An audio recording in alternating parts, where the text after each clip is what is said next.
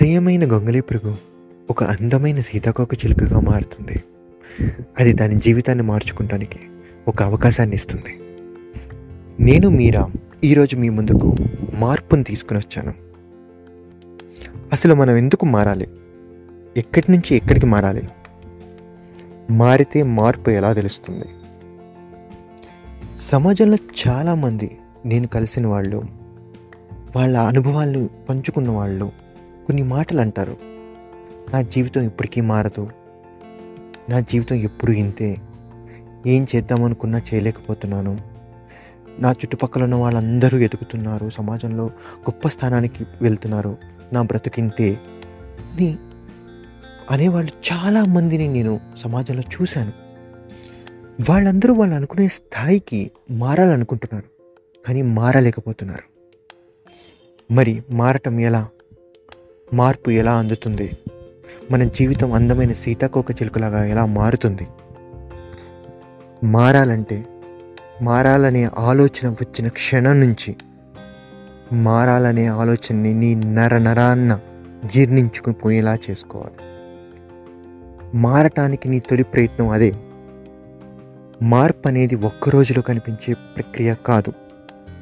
కొంత సమయం తప్పకుండా పడుతుంది. దానికి తగిన ప్రయత్నం కూడా ఉండాలి. మారాలని నువ్వు అనుకుంటున్నావంటే నీ జీవితానికి నువ్వు ఒక అవకాశాన్ని ఇస్తున్నావు. ఆ అవకాశం నిన్ను కొత్తగా నూతనంగా ఈ సమాజం ముందు నిలబెట్టడానికి చేసే ఒక ప్రయత్నానికి నాందిగా నువ్వు భావించాలి.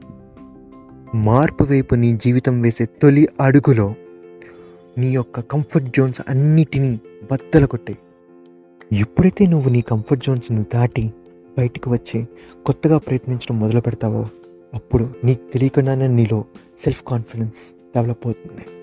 సెల్ఫ్ కాన్ఫిడెన్స్ ఎలా పనిచేస్తుందంటే నువ్వు చేయలేను నాకు చేత కాదు అనుకున్న పనులన్నిటినీ నీకు చేసి చూపెట్టేలాగా చేస్తుంది.